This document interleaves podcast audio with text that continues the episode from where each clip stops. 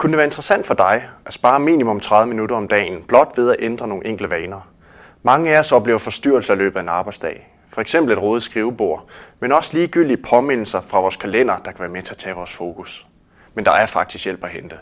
I de kommende 20 minutter vil der blive sat fokus på personlig effektivitet, blandt andet om, hvordan vi optjener dyrbar tid på arbejdet og får et bedre overblik over vores opgaver, men også helt konkret, hvordan vores smartphone kan vise sig at blive vores bedste ven. Velkommen til Krifa Podcast, om alt det, der giver dig god arbejdslyst.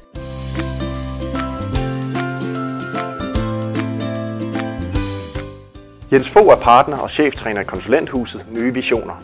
Han træner mennesker i personlig planlægning og effektivitet og har flere års erfaring inden for netop dette felt.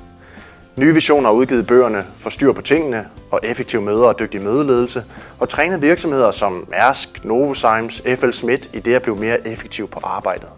I det hele taget er det ikke kunder, der mangler i butikken, da rigtig mange mennesker kan se værdien i det, Nye Visioner tilbyder. Mit navn er Jacob Fabricius, jeg er konsulent hos Krifa, og jeg har glædet mig rigtig meget til at tale med Jens Fog omkring personlig effektivitet. Mit navn det er Jens Fog, jeg er partner og træner i Nye Visioner. Nye Visioner det er et lille og specialiseret konsulenthus, som kun arbejder med personlig planlægning og effektivitet, og så arbejder vi også med effektiv mødeledelse. Vi har efterhånden arbejdet med det her i 10 år for en lang række virksomheder, både i indland og udland, og vi har trænet tusindvis af mennesker og hjulpet dem til at få styr på tingene. Mm. Jens, har du altid selv været en effektiv person, som sådan får tingene gjort? Nej, det kan jeg ikke prale af. Når jeg sådan ligesom tænker tilbage på mit arbejdsliv, og da det tager fart, så var alt bare spændende, og der blev sgu knoklet igennem, og man sugede bare opgaver til sig. Der var ikke så meget, der forhindrede en i at arbejde på den måde. Jeg havde ikke nogen børn, jeg havde ikke nogen kone, og jamen, jobbet, det var det spændende i mit liv. Men jeg måtte også indrømme, at pludselig så begyndte tingene jo at tage lidt fart sådan med arbejdet, og man blev mere og mere fokuseret på at få retning og mål ligesom i ens arbejdsliv. Og opgaverne blev mere og mere krævende og stillede større og større krav til en. Og jeg må indrømme, jeg kan godt huske, at jeg på et tidspunkt begynder at opdage, at det kolliderer med min hjemmefront, med mit familieliv, fordi der var der så kommet en kone, der var også kommet børn på banen. Og faktisk så oplevede jeg på et tidspunkt, at jeg sad på kontoret, hvor døren gik op, og ind kom min chef, som havde et nyt spændende projekt, som han måske gerne ville placere hos mig. Og han spurgte, om jeg havde tid til det. Hvordan så mine arbejdsopgaver ud lige i øjeblikket? Hvor meget havde jeg egentlig? Havde jeg plads til at tage det her projekt? Og der så jeg faktisk mig selv sidde og kigge lidt forret på ham og være sådan lidt... Det er da et meget godt spørgsmål. Måske har jeg plads, men jeg kan da vise dig min kalender. Der er masser af opgaver og møder og alt muligt, men det var jo desværre ret tydeligt, at jeg havde overhovedet ikke det forkromede overblik over mit arbejdsliv, og min kalender var nok også fyldt med nogle ting, som egentlig ikke burde være der. Og det må jeg indrømme, det blev et vendepunkt for mig. Jeg tænkte, det går ikke det her, jeg kan ikke arbejde på denne her måde. Jeg bliver nødt til at have et overblik og have et fokus, så jeg ved, hvornår jeg skal sige ja, og hvornår jeg skal sige nej til et projekt. Det blev et vendepunkt for mig. Mm-hmm. Så det øjeblik, din chef han giver dig en ny opgave, du ikke lige har overblikket. Det var ligesom der, du sådan for alvor blev opmærksom på, nu er jeg nødt til at prøve at sætte det i system, eller hvordan? Ja, det var simpelthen for utilfredsstillende ikke at kunne give ham et begavet svar, hvor at jeg ligesom havde det skarpe overblik over, hvordan min arbejdsdag så ud, og mit arbejdspres så ud. Kunne jeg tage den opgave, eller kunne jeg rent faktisk ikke? Og jeg kunne da godt lige pludselig genkalde mig, jeg havde nok igennem årene havde sagt ja til nogle projekter, som jeg faktisk slet ikke havde spor tid til i min hverdag, og det var nok der, hvor man begyndte at føle sig lidt presset og lidt småstresset, og synes, at tingene de greb for meget ind i ens fritid, hvor man egentlig skulle holde fri. Så jo, det blev et vendepunkt. Nu lever du så af at rådgive folk omkring personlig planlægning og effektivitet, men er der så noget særligt, du plejer at have fokus på, når du rådgiver mennesker omkring det her? Ja, det er der. Altså, det er jo et emne, som har mange hjørner, man kan gribe fat i, men en ting har været meget tydelig igennem årene, og det er, at vi støder på rigtig mange mennesker, som arbejder med to-do-lister. Det kan være på et stykke A4-ark, det kan være på post-it, gule post-it, der sidder hist og pist. Det kan være kinabøger, hvor man prøver at holde styr på tingene, og nogen bruger sin inbox måske og siger, åh, alle mine mails, det er jo rent faktisk opgaver, så dem bliver jeg ligge trygt og godt derinde. Der ligger de godt sammen med de andre par hundrede mails, der også ligger der. Så det er jo et meget, meget oplagt sted at tage fat, og det er simpelthen, at vi plæderer for, at man skal have et system, for hvis man arbejder med flere systemer, så vil det være svært at få dem til at snakke sammen, og til netop at skabe det her overblik, som er nødvendigt for, at man kan sige, at man arbejder effektivt med tingene. Vi bruger Outlook som outset for de her ting, i simpel erkendelse af, at det er meget udbredt Outlook. De fleste bruger det til mail, de fleste bruger det til kalender, men systemet indeholder også nogle muligheder i forhold til at håndtere opgaver. Et rigtig udmærket system. Og måske skulle jeg indskyde, at vi ikke er provisionslønnet af Microsoft, men det kan bare nogle ting, som er rigtig godt. Vi arbejder så også meget med at få den her Outlook til at blive overskuelig, fordi IT-systemer, der kan rigtig meget. Det kan også den ulempe, at de kan være uoverskuelige, så noget af det, vi først skriver fat i, det er at gøre det nemt og tilgængeligt, at de faciliteter, man har brug for, at man bliver trygge ved dem, og at det bliver sat op, så billederne, man ser, når man åbner sin Outlook, ja, hjælper en med at holde overblik og ikke skaber forvirring. Det vil være det modsat. Så hvis jeg skal summe op på det, jamen, så er det altså at arbejde med et system. Jeg vil også lige nævne, at en ting er, hvad vi får rent elektronisk, men vi oplever også stadigvæk, at vi får jo mange ting liggende, eller lagt hedder det, på vores skrivebord. Der er stadigvæk fysiske ting, så det er også en ting, vi er meget opmærksomme på. Det er at sikre, at når vi arbejder med de her ting, jamen, så har man arkiveringssystemer. Vi snakker meget gerne om, at man skal have et pakkesystem, så når man har et dokument i hånden, så ved man, hvor man skal gøre af det. Det skal kunne placeres i første hug, når man har det i hånden. Ikke bare blive en ny post-it eller ryge over i bunken. Okay, så det er det her et system. Ja. Det jeg også ved, I gør lidt i, det er det, I kalder clean desk. Rigtigt. Kunne du komme med, hvad er det værste eksempel på et rodet skrivebord, som du har oplevet i din karriere? Ja, jeg vil jo selvfølgelig helst ikke udlevere navngivende personer, selvom det kunne være ganske underholdende, fordi man har da godt nok set nogle ting igennem årene, som ja, faktisk tangerer det morsomme, når man ser, hvor slemt det kan være. Jeg tror alle er stødt på en eller kender nogen, som har meget rod på sit skrivebord. Det sender jo et frygteligt signal, og det ved de fleste mennesker jo godt. Så derfor vil man også opleve, at dem, som har rod på deres skrivebord, de siger, jeg har system i rodet, og lad dem endelig bare blive ved med at fortælle dem selv det. Men faktum er jo nok, om det rent faktisk er effektivt, det her. Når man går folk lidt på klingen, hvad bruger de tid på at finde relevante materialer? Bliver de distraheret, når de sidder og arbejder med en vigtig opgave? Får man lige øje på noget, der ligger derovre? Hvordan var det nu lige med deadline på den anden opgave der? Og det er bare ikke en effektiv måde at arbejde på. Så det at arbejde med clean desk, det er noget, som vi går meget op i. Og det hænger lidt sammen med blandt andet pakkesystemet, men selvfølgelig også, at man får defineret nogle mapper, som man helt banalt og lavpraktisk kan arkivere tingene i, når tingene er færdigt ekspederet og bare skal være inden for rækkevidde, hvis man får brug for dem igen. Jens, du har på et tidspunkt fortalt mig om sådan en sjov lille gimmick, I laver på nogle af jeres kurser omkring det her clean desk. Kan du lige prøve at fortælle lidt om den? Så ved jeg godt, hvad du tænker på. Det her med clean desk, det er jo en meget lavpraktisk størrelse. Hvis folk går fra vores kurser og går hjem til deres skrivebord, så vil størsteparten af dem med stor sandsynlighed komme hjem til et skrivebord, hvor der ligger utrolig meget på. Lad os bare kalde det et voldsomt rod. Og vores pointe med den her kuvert, som du refererer til, det er, at de får den her kuvert i hånden.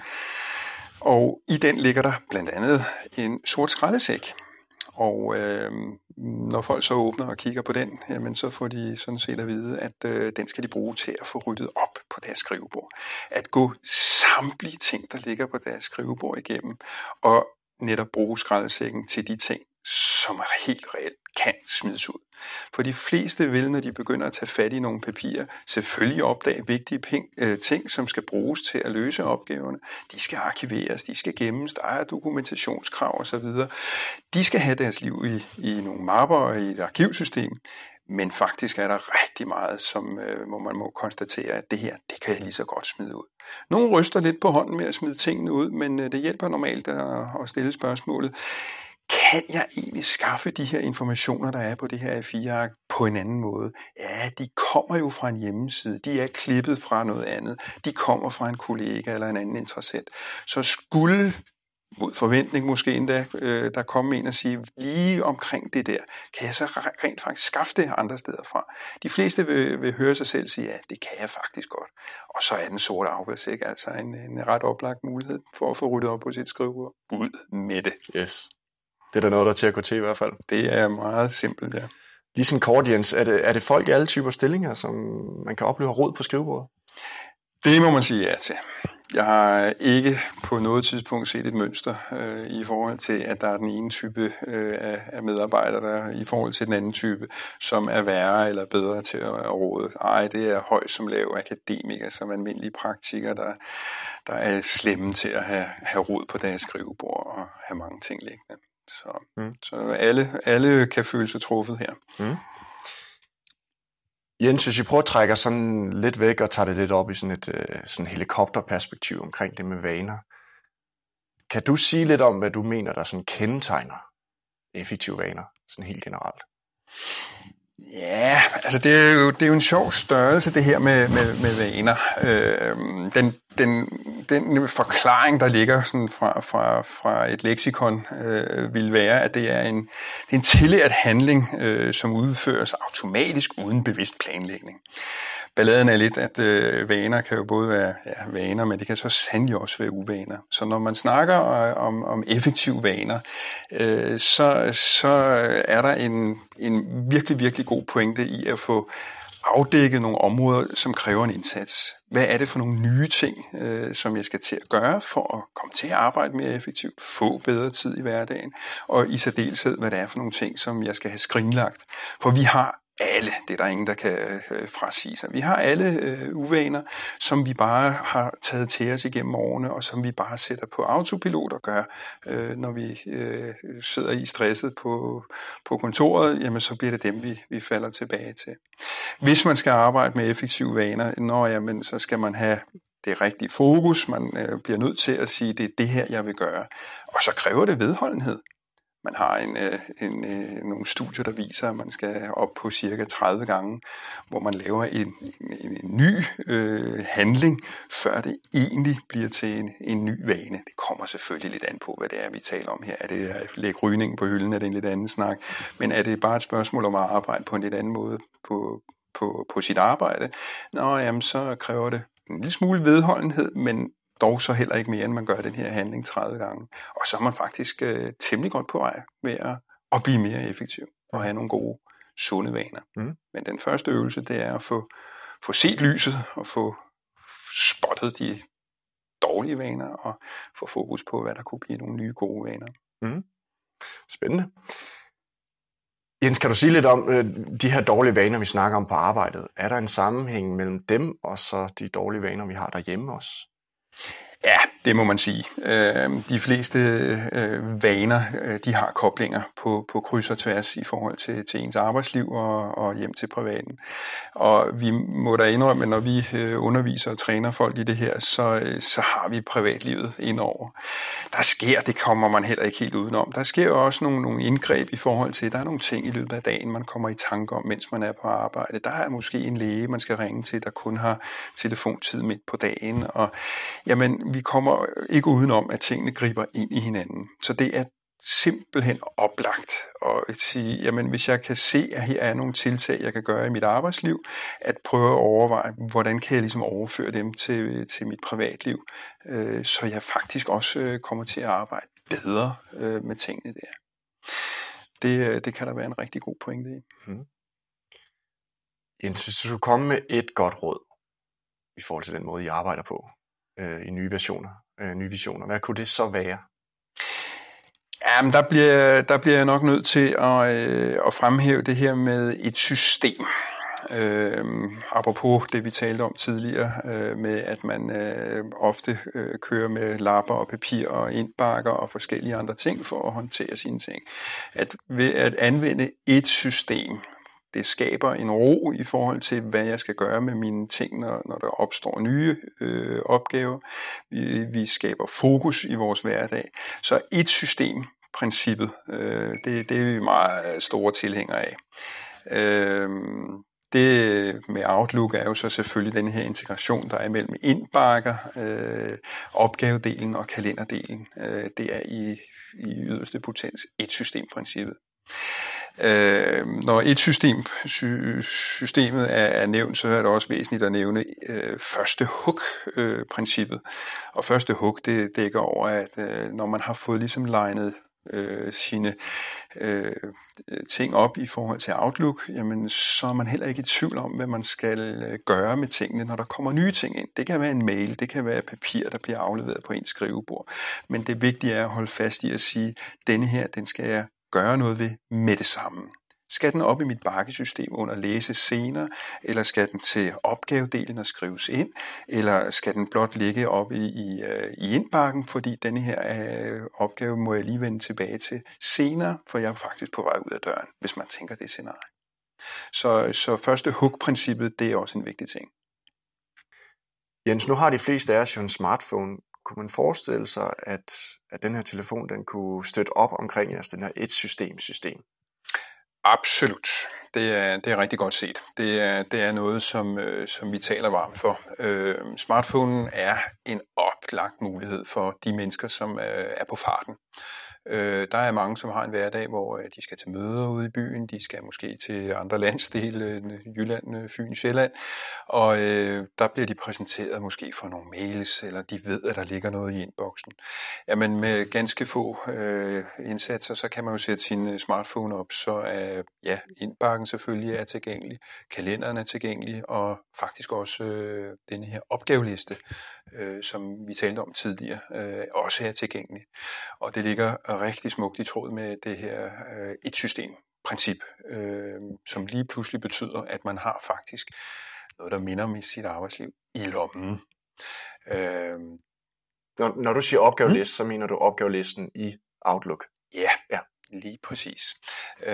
Den får så et lidt andet ord over i for eksempel iPhone-miljøet, der hedder den påmindelser, og det kan jo selvfølgelig godt give lidt forvirring, fordi påmindelser i Outlook, det er dem her, der minder en om, at man skal huske at lave en opgave, eller huske at gå til et møde.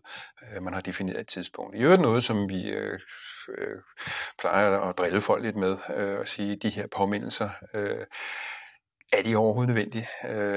Der er mange, som gør det lidt blindt. Man kan sætte Outlook op til at gøre det automatisk, at den kommer med påmindelser, og det betyder, at ens telefon og ens computer jævnligt bipper, dutter, viser en dialogboks, og der bliver vi bare nødt til at udfordre på, om man måske får ødelagt folks koncentration, når de sidder og arbejder med et vigtigt projekt eller opgave, at man lige skal forholde sig til, hvad søren var det for en påmindelse. Vi har så fuld respekt for, at der kan være sammenhæng, hvor det giver rigtig god mening. Man skal deltage i en videokonference på et klokkeslæt, at man lige får at vide, nu skal du altså bevæge dig ned i konferencecentret for at få lavet den her videokonference. Selvfølgelig er der situationer, hvor påmindelser kan være en god idé.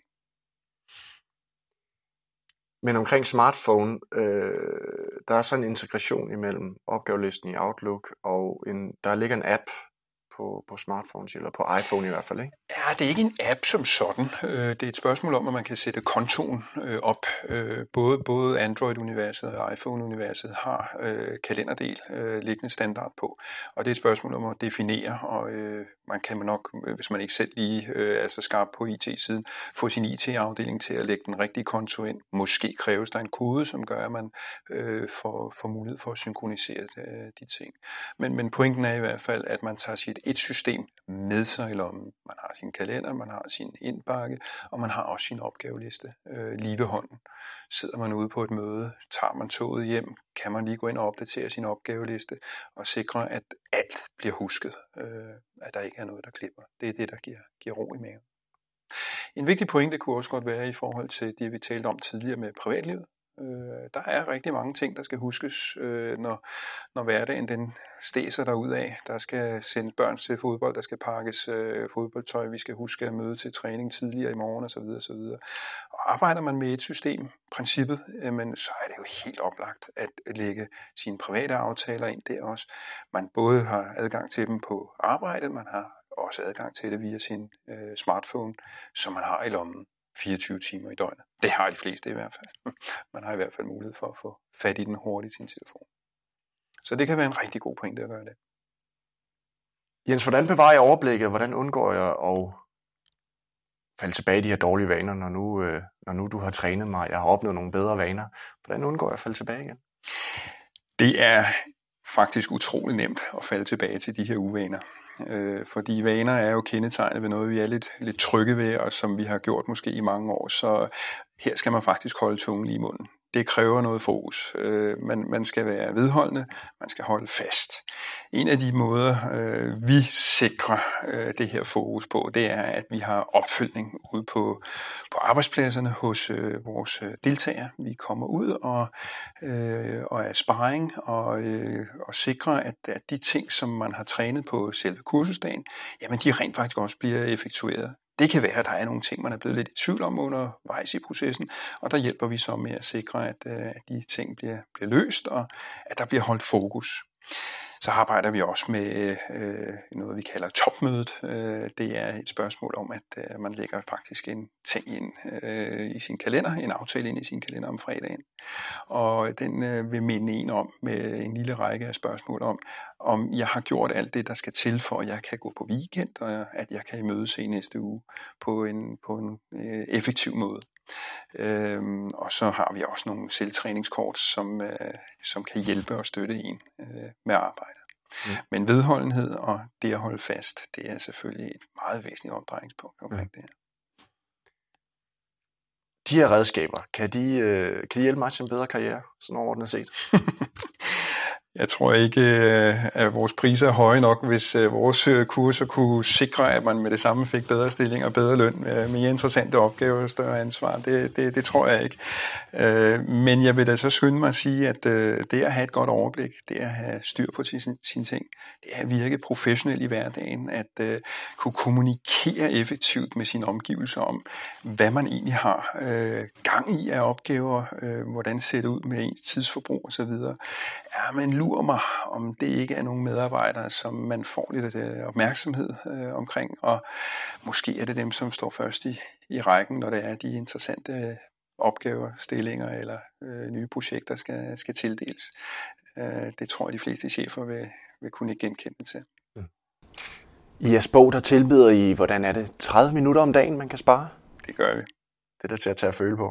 Er det ikke? Jo, det synes jeg. Og jeg bliver næsten også nødt til at sige, at det er faktisk minimum 30 minutter.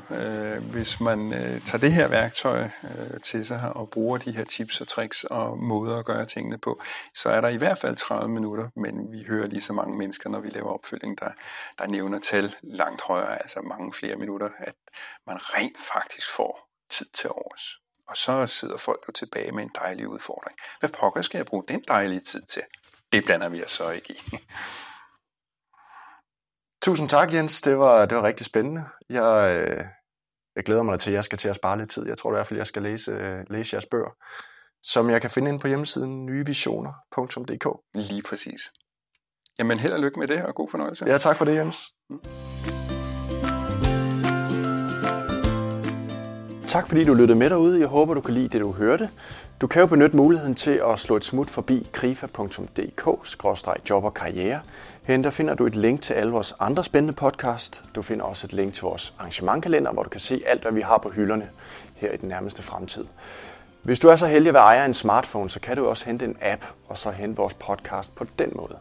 Vi kommer ud med en ny podcast hver uge, og hvis du gerne vil have besked på, hvornår der kommer en podcast, så kan du jo abonnere på Krifa Podcast. Men tak fordi du lyttede med, og på genhør.